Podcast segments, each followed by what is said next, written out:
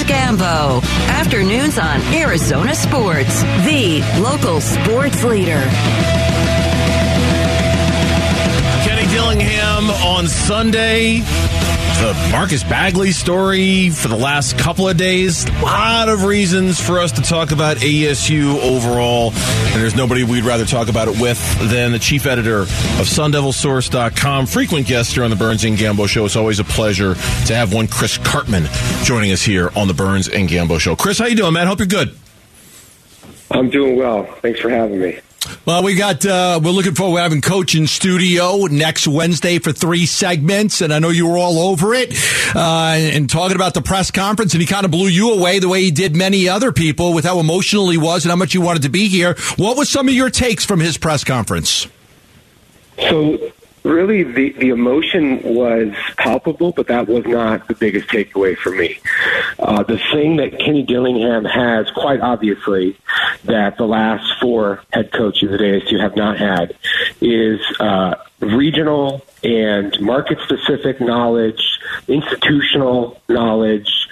Those things go a long way.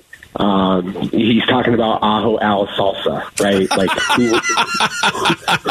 I, I laughed when he did that. I laughed so hard when he did that because it is. It's really good salsa.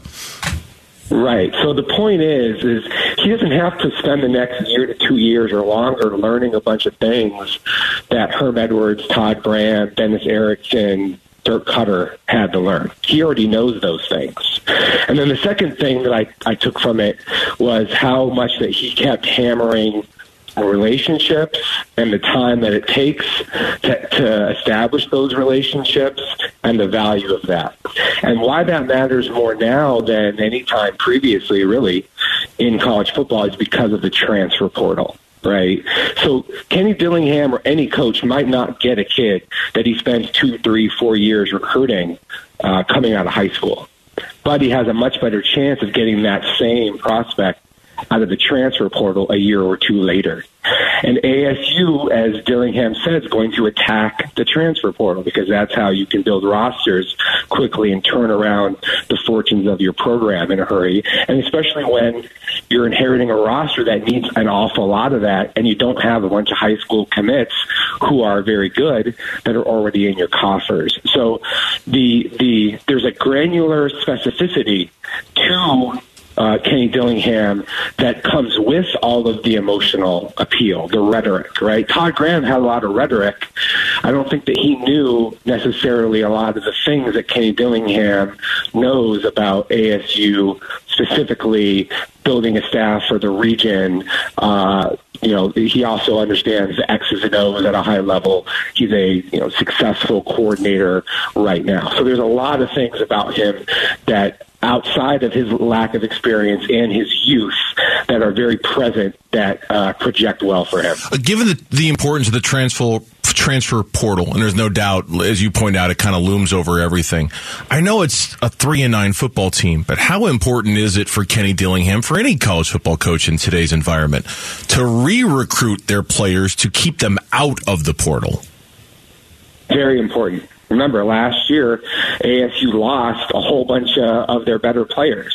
Uh, Johnny Wilson and Jayden Daniels and Ricky Pearsall and the list goes on and on. Uh, Derek Gentry, of course, right in in the conference. Um, and then Herm Edwards said months later, "Oh, you know, I think that one of the most important things is recruiting your own players in the portal." Well, no, no, duh, right? yeah. So we put out on our site that the 20, 10 offensive and 10 defensive players that ASU needs to work hard to try to keep. And some of those guys are going to be up for big money in, in the, the NIL era, right? Like uh, Elijah Badger has a chance to be one of the best receivers in the country. Yep. Jalen Conyers has a chance to be one of the best tight ends in the country. So you have to do what it takes from a recruiting standpoint, from a selling them on your scheme standpoint, from an NIL standpoint, all together to be able to keep those guys in the fold because they're really important to what you're trying to do, which is expedite this development. You talk about the relationships. We we all saw those of us who were live streaming the event from our homes. We, we all saw you know Mr. Lawrence getting up and the the, the million dollar pledge. It, it costs money to get those guys out of the transfer portal to keep those guys from going into the transfer portal. I imagine when you talk about relationships, that's that's a huge part of this, right? I mean, that was part of why that moment was such a big deal when it happened because you, you have to fund the transfer portal and this NIL thing in order for you to keep those guys, right? Yes, and that's another benefit to Kenny Dillingham because he's a Scottsdale native. So he has already brought in people who are talking about giving money that weren't previously to ASU. And the fan base largely wanted Kenny Dillingham because they viewed it as a, uh, we tried everything else. We tried the NFL coaches and the Power Five coaches and all this stuff. Let's try a homegrown guy who sort of gets it. And I don't know whether or not that was Michael Crow and Ray Anderson sort of caving uh, to what the community wanted because they felt a lot of pressure because of uh, you know, how much scrutiny they were under, uh, or whether they also moved enough in the direction of an understanding of what college football is really about nowadays. But either way, uh, ASU's main NIL collective had over 200 new members within a day or two of Dillingham uh, being announced. Uh, they had, uh, I think, I want to say 200 to 300 thousand dollars in new money in addition uh, to the Nap Lawrence million dollars. So yes, it's going to take a lot more money.